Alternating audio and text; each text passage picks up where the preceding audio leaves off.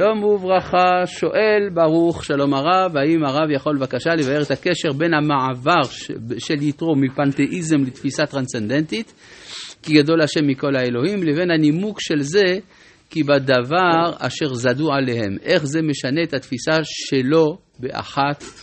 תודה. התשובה היא פשוטה. ברגע שיש השגחה מדויקת על הנעשה בעולם התחתון, זה סימן שיש מחשבה שהיא מעל העולם התחתון. כלומר שהיא מעל העולם בכלל.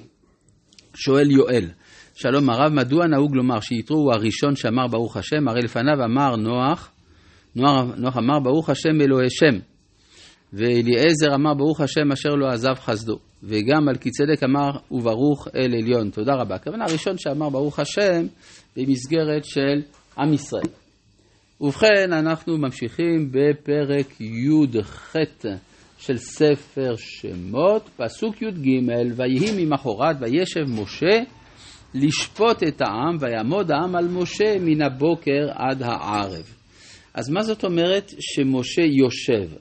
יושב זה יישוב הדעת, כן? כלומר, כדי לדון צריך ישיבה. מה שנקרא, גם המוסד הנקרא ישיבה, המקום שבו לומדים את התלמוד, זה מטיב את המקום של, של בו האדם צריך לשבת, כלומר לעצור. לעומת העם שעומד. כן, הרי המנהג הקדום היה שהתלמידים עומדים והרב יושב, עד שירדה חולשה לעולם, ואז החליטו שכולם יושבים. אבל משה יושב כשהעם עומד. מה זה לעמוד? לעמוד זה, אומר הרב קוק, זה להיות מוכן ללכת.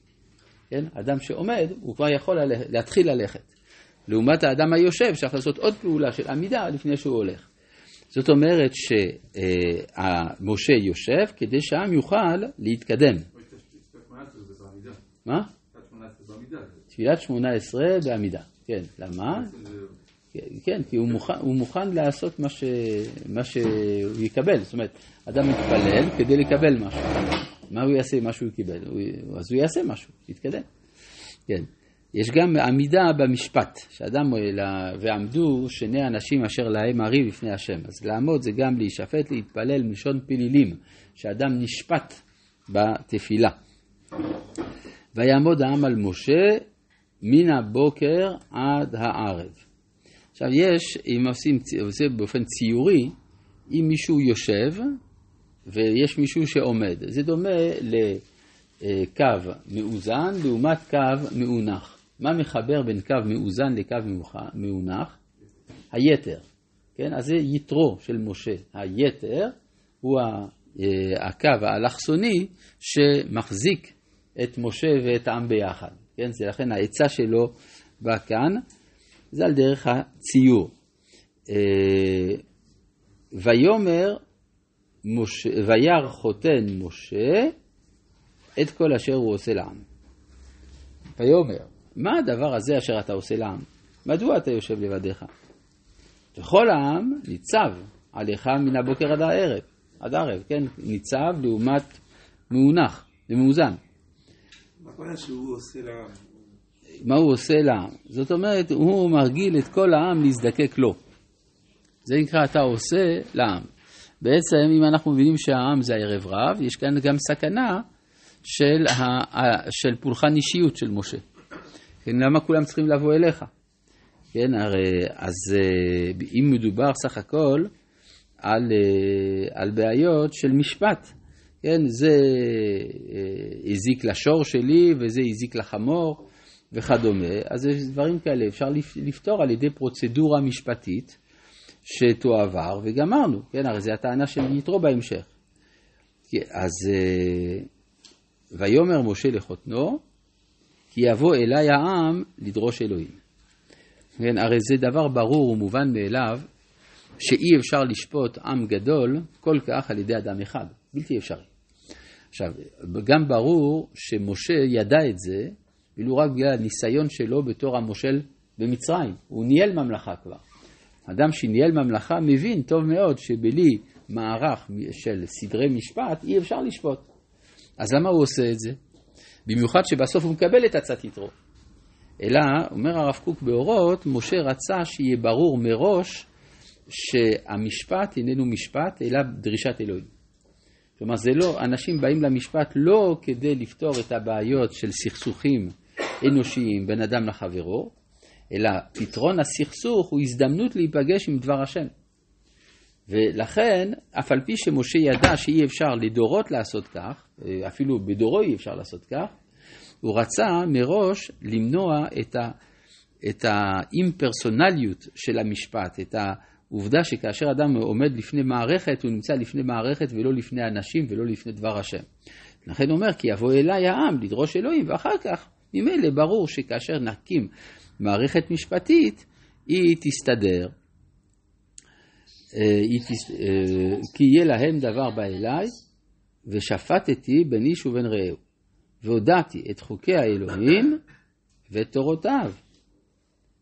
ויאמר חותן משה אליו, לא טוב הדבר אשר אתה עושה, נבול תיבול, גם אתה, גם העם הזה אשר עמך, כי כבד ממך הדבר, לא תוכל לעשות לבדיך. אתה שמע בקולי, יעצך ויהיה אלוהים עמך, היה אתה לעם מול האלוהים, והבאת את הדברים אל האלוהים, והזהרת אתהם, את החוקים ואת התורות, והודעת להם את הדרך ילכו בה ואת המעשה אשר. זאת אומרת, זה כן, כלומר, אם אתה מדבר על מסירת דבר האלוהים, אז זה באמת התפקיד שלך. אבל המימוש, ההלכה למעשה, צריך להאציל את הסמכויות לאנשים אחרים. אז איך עושים את זה? איך תדע איזה אנשים? ואתה תחזה מכל העם אנשי חיים. מה זה תחזה? תחזה זה ביטוי שמשמעותו לראות. אבל לראות לעומק, כן? כמו חזון, חזון עובדיה, חזון ישעיה, כן? לראות לעומק. איך רואים לעומק? יש חוכמה שנקראת חוכמת הפרצוף. ספר הזוהר, בפסוק הזה, מביא את כל תורת הפרצוף לפרטי פרטיה, איך אפשר דרך הפנים של האדם לדעת מי הוא. אז עכשיו אפשר להבין את זה בצורה קטנה, אפשר להבין את זה בצורה גדולה. בצורה קטנה, הכוונה שיש לנו טריק. טריק כדי לזהות אנשים, לדעת מה מתרחש בהם. או הכוונה להיפגש עם האישיות של האדם. האישיות של האדם באה לידי ביטוי בפנים. אבל זה לא מתחיל מן הפנים, זה מתחיל מזה שהם אנשי חיל, שונאי בצע וכו'. ואתה תחזה מכל העם אנשי חיל, יראי אלוהים, אנשי אמת, שונאי בצע. כן, כל אלה הם אנשים שצריכים לעמוד בראש העם. אנשי חיל... מה? לראות אה, זהו, זה כנראה שאפשר. אפשר, כלומר זה מה שנקרא אה, חדירה לעומק האישיות. האמת היא שכל אחד מאיתנו יכול לראות אם אדם הוא עצוב או שמח, זה אפשר לראות. כן? אפשר, אם מעמיקים עוד קצת, אפשר לראות קצת אפילו אה, האם הוא בריא או חולה.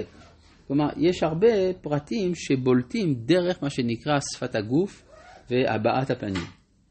כן, אז ככל שהאדם מדייק יותר בעומק של הדבר הזה, אז הוא יכול לחדור יותר לעומק האישיות. כן? אה, זה מצאנו אנשים בעלי רוח הקודש שרואים את זה. כן?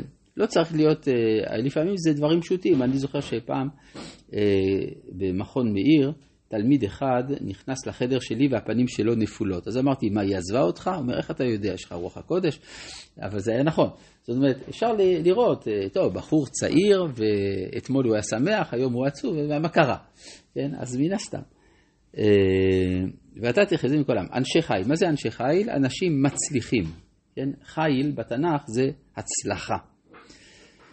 יראה אלוהים, אנשי אמת, זה, זה כולנו מבינים מה זה, ירא אלוהים, הכוונה שהוא, מת, כך מסביר המהר"ל, הוא מבטל את עצמו כאילו אינו מול הבורא.